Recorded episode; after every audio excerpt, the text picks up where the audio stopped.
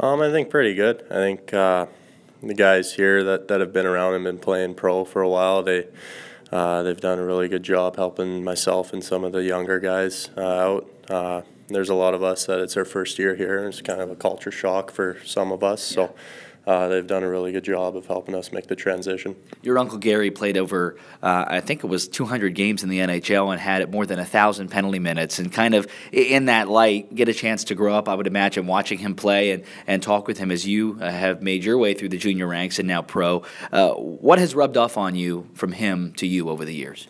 I think just his compete level. He was a smaller guy. Uh, he didn't have my size by any means in height or weight, so I got a big advantage there. But I think uh, just his compete level and his uh, the way that he described to me and the way that uh, other guys that have played against him have uh, have uh, described him to me is just he is feisty and, and he never quit and just his work ethic towards everything on and off the ice is really what kept him around and playing.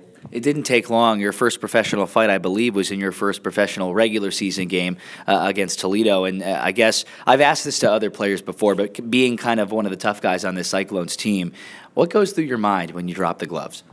Um, it, for myself personally, it's always to uh, have serve a purpose. It's always whether uh, somebody gets cheap shotted, I think, or, or if the, I think the team needs a spark if we're down by a goal or two. But uh, I'm never going to be the guy that's unnecessarily fighting, let's say in the last two minutes of a game just sure. for show. So I think uh, the main purpose of fighting, I think it's great for the game, and I think if you use it right, it's uh, it's time trying to get your team sparked. You mentioned how the size difference between you and your uncle Gary. Did he give you any any pointers? Because certainly he had plenty of experience in that area as well.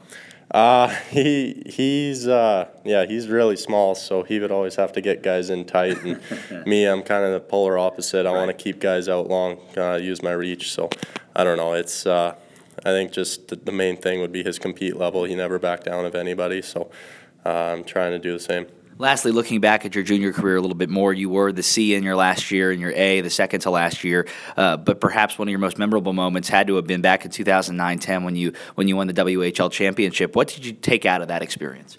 Um, that was uh, my first real championship. Uh, I guess is my only one. I can say that I, I won uh, on the big time. It's uh, I learned a lot from that team. We were more experienced uh, for the junior age, I guess, and uh, a lot of those guys are in the NHL right now, so uh, they they were all doing something right. And the yeah. biggest thing I took away from them as a as a younger kid coming into junior uh, was just the way that they act. It's uh, they acted as professionals and they acted as a team, and I think when both of those start to click, then your team's going to have a lot of success. It's got to give you an appreciation too for what it takes. I mean, we talked about last year's club, and a lot of players that were on that team. They all talk about just looking back and remembering how how tough of a round it was, round after round, and then to be able to look back on the body of work. I know the Cyclones didn't get to a championship; they were two wins away, but but they all talk about the same thing of just what it really takes. Did you get a chance to look back at all and say, I know what it takes now to win?